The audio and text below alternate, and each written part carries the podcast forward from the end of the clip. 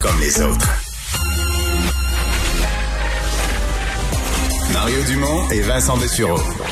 Des propos crédibles, avec des fois un brin de sarcasme. Ben, quand les nouvelles sont moins crédibles. Mario Dumont et Vincent Dessureau.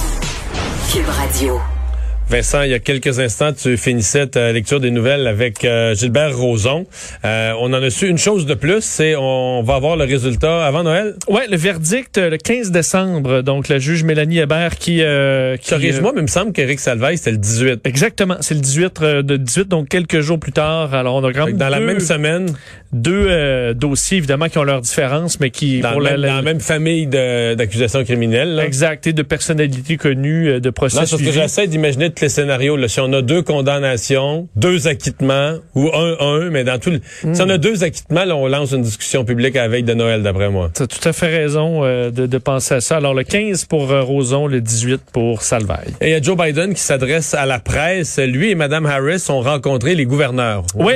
Rencontré virtuellement. Là. Effectivement, pour discuter, entre autres, évidemment, de la COVID, là, qui fait une montée fulgurante aux États-Unis présentement. M. Biden a dit que ça... Est-ce qu'il y a des gouverneurs républicains qui ont boycotté la rencontre? Il semble... Bonne question. J'ai pas vu ça nulle part. C'est une bonne question. Mais M. Biden disait qu'il avait quand même pu avancer sur plusieurs dossiers. Mais on sait, donc la succession, là, donc l'équipe de Joe Biden et de Kamala Harris n'ont pas accès à plein d'informations et à tout ce qui est normalement disponible là, à un président élu en raison de cette obstruction faite par Donald Trump et ses contestataires.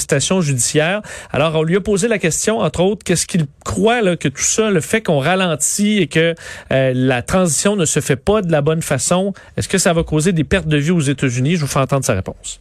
If nothing fundamentally changes between now and beginning of February, we're likely to lose up to 400,000 lives, another 150,000 lives. And so it's real. And there is no excuse not to share the data and let us begin to plan. Alors, M. Joe Biden dit si rien n'est fait, puis il n'y a pas un virage clair, on va perdre 150 000 Américains selon les projections d'ici le début février, et que le fait qu'on retarde et qu'on ne donne pas les données à l'équipe de transition, ça va retarder. Là. Alors, on dit que lorsque Joe Biden va entrer au pouvoir, ben on va perdre des journées précieuses à analyser ces données-là, alors qu'on pourrait le faire déjà, et que ben ça va retarder et causer des pertes de vie. On lui a posé la question. Est-ce que d'ailleurs, si ces pertes de vie-là ont lieu, mettons que Trump continue à pas s'occuper de la COVID, les pertes de vie ont lieu. Moi, je suis dans l'hypothèse où Trump, il n'y a plus d'avenir politique, mais est-ce que son parti, est-ce que le parti républicain, je comprends que le parti et le président ont fait plus une différence aux États-Unis, mais est-ce qu'il n'y a pas un point de rupture où l'histoire va retenir pour des années à venir que le parti républicain, à un moment, comme un parti qui a fait des conneries dans une guerre ou un grand moment, est-ce que l'histoire va pas retenir que le parti républicain, au moment où des milliers de vies étaient en jeu, a niaisé? En tout cas, je me pose la question. On s'est souvent posé des questions. Est-ce que à un moment donné, les républicains vont payer le prix et est-ce qu'ils le paient? Ouais. J'ai la réponse. Oui. Ils rencontraient 9 gouverneurs. Ils ont comme un comité de leadership des 9 gouverneurs qui représentent les 50 autres. Et effectivement, il y a 5 républicains, 4 démocrates sur le lot. Donc, ils étaient tous là.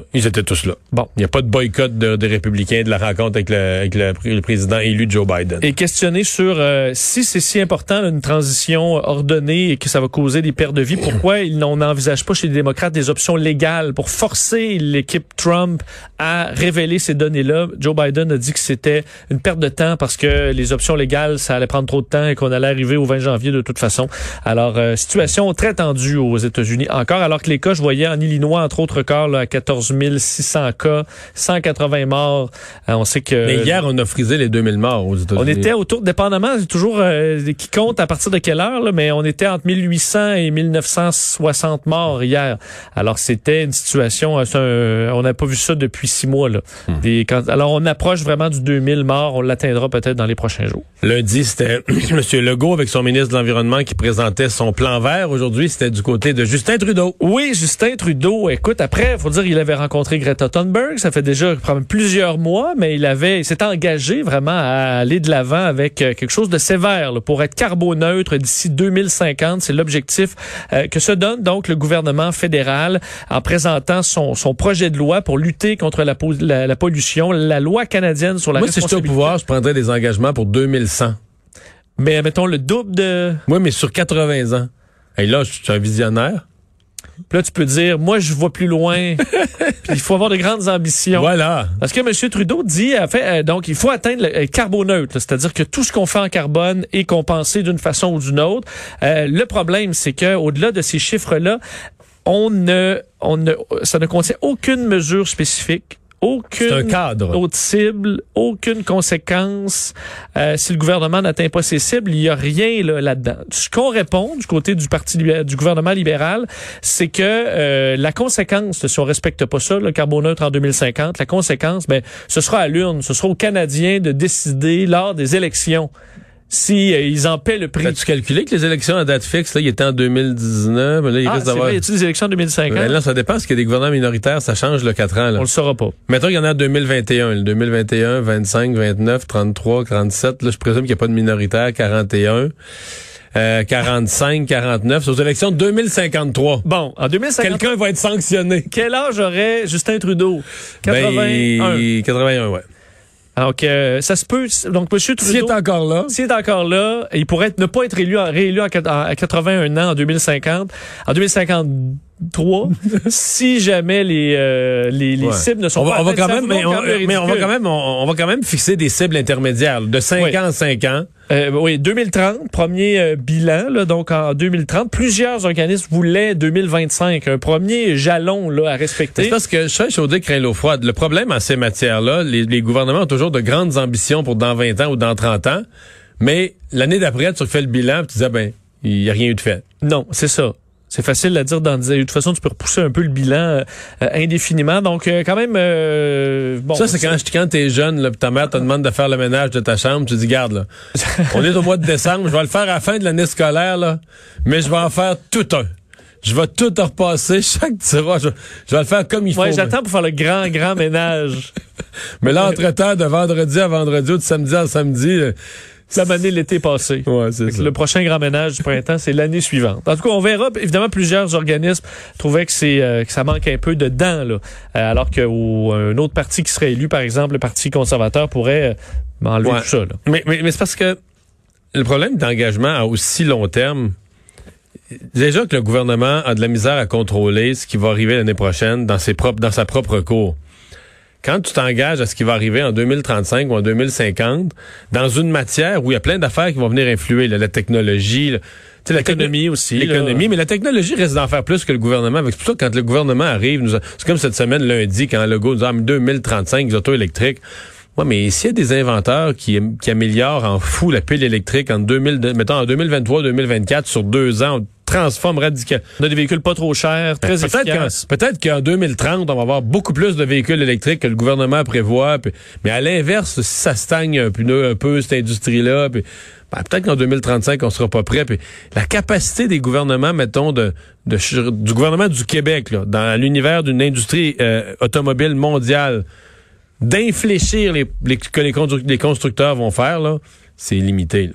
On fait des ballons un peu, là, on se pète de la broue. Tentative de meurtre en plein jour dans le quartier Villeray à Montréal. Oui, toute une histoire. D'ailleurs, la victime de cette tentative de meurtre en plein jour ce matin, à 8h20, donc en début de journée, là, dans le quartier Villeray. C'est un quartier que je connais très bien, là, que j'ai habité, où j'ai des amis encore, que j'ai habité pendant que j'étais à Montréal.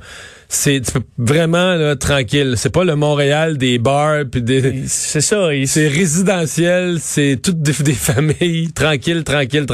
Et selon les informations obtenues par TVA, c'est la victime est Francis Louis, donc 50 ans, un homme bien connu des policiers qui serait en lien avec la mafia. Il a été donc atteint de plusieurs projectiles à bord de son véhicule BMW ce matin, donc garé sur la rue Fabre. Il a été transporté à l'hôpital, donc quand même blessé assez gravement. Les médecins qui craignaient pour sa vie à un certain moment. Et on parle d'une opération professionnelle. Alors vraiment, la personne savait ce qu'elle faisait. Tout le monde l'a vu, le type partir à pied. Mais... Oui, partir à pied. On dit peut-être plus loin. Il y avait une voiture qui l'attendait, évidemment. Sûrement. Mais je pense pas qu'il a pris le métro avec son gun. Attendait l'autobus, la 73. Non, tu as tout à fait raison, Mario. Mais je tenais à le mentionner quand même. Et un homme avec plusieurs antécédents criminels a été arrêté d'ailleurs quand même récemment. C'est en juillet dernier la dernière arrestation dans des dossiers de prêt usuraire, d'extorsion, utiliserait l'intimidation, des menaces de violence pour parvenir à ses fins. Alors ben ça se termine comme ça. On verra son état de santé. Il est hospitalisé toujours au moment où l'on se parle. Et dans tes nouvelles plus légères, je sais pas comment je peux appeler ça, une nouvelle un peu plus légère, on a frôlé la fin du monde, c'est ça? Pas vraiment. Vous allez peut-être voir sur les réseaux sociaux circuler une histoire comme quoi, vendredi 13, là, donc le dernier vendredi... Ça peut pas être pire, là, un vendredi 13. Ça peut pas être pire. Un astéroïde a frôlé la Terre. Souvent, quand on dit frôler la Terre, on parle à 10 000 kilomètres. C'est frôlé au niveau spatial, parce que quand même frôlé. On parle de 380 kilomètres. Ça, c'est proche. C'est proche, je veux dire, on s'entend, un astéroïde, c'était assez gros pour détruire la Terre, c'est entre nous ici puis le Saguenay, là. C'est quand même pas si grand. Mais est-ce qu'il était si gros que ça? Mettons qu'il avait frappé Montréal, est-ce qu'il aurait cassé une vitre, détruit une maison, détruit un pâté de maison? Ça aurait fait un baboum, là, à peu près. Rien, parce que ça mesure par l'équivalent d'un autobus scolaire. Mais ça se désagrège, ça se désintègre dans l'atmosphère. Pourquoi on en parle? C'est parce que c'est un record de proximité. Il y a eu des astéroïdes de cette taille-là qui ont frappé la Terre, mais ils ont frappé la Terre. Là, on calcule ceux qui ont frôlé. Et ça, 380 km, c'est du jamais vu. C'est le plus proche. Le plus proche qu'on n'a jamais pu documenter. Et ce qui peut inquiéter certaines personnes, c'est que... Mais quand un astéroïde rentre dans la stratosphère, là, dans l'atmosphère, je devrais dire... Est-ce qu'il y a du solide qui se rend pour frapper le sol ou ça se désintègre complètement? Dans ce cas-là, on dit qu'il se serait probablement pas rendu au sol ou peut-être des petites miettes. On avait vu, entre autres, en Russie, là, un astéroïde beaucoup plus gros, 5 à 11 mètres, qui avait frappé en Russie et qui avait détruit là, des vitres là, qui avaient éclaté dans toute une ville. C'est peut-être un peu plus ça qu'on aurait pu voir, mais même pas, là. Le problème, c'est que l'astéroïde ayant frôlé la Terre, son orbite autour du Soleil était de près de 2 ans pour nous, mais là, elle est revenue à 1 an, 315 jours, parce que l'orbite a changé en raison de cet effet de la Terre. Alors, sachez-le, si vous voyez ça, on n'a pas passé près de la fin du monde le vendredi 13, parce que là, ça a arrêté le bout, Mario. Un astéroïde qui détruit une ville en pleine pandémie en 2020, un vendredi 13... Ça aurait été le bout de la merde, mais là, il a frôlé en plus le Pacifique. Mais ce que tu viens de décrire, là? Oui. Tu sais qu'il tourne autour de la Terre, ça a changé son axe, il va revenir plus vite, puis tout ça, là? Oui. Ça prouve pas que la Terre est ronde, ça? Oui, ben ça fait partie des histoires que la NASA nous sort pour nous bourrer, là. OK. Qu'on prend de temps en temps pour te faire croire.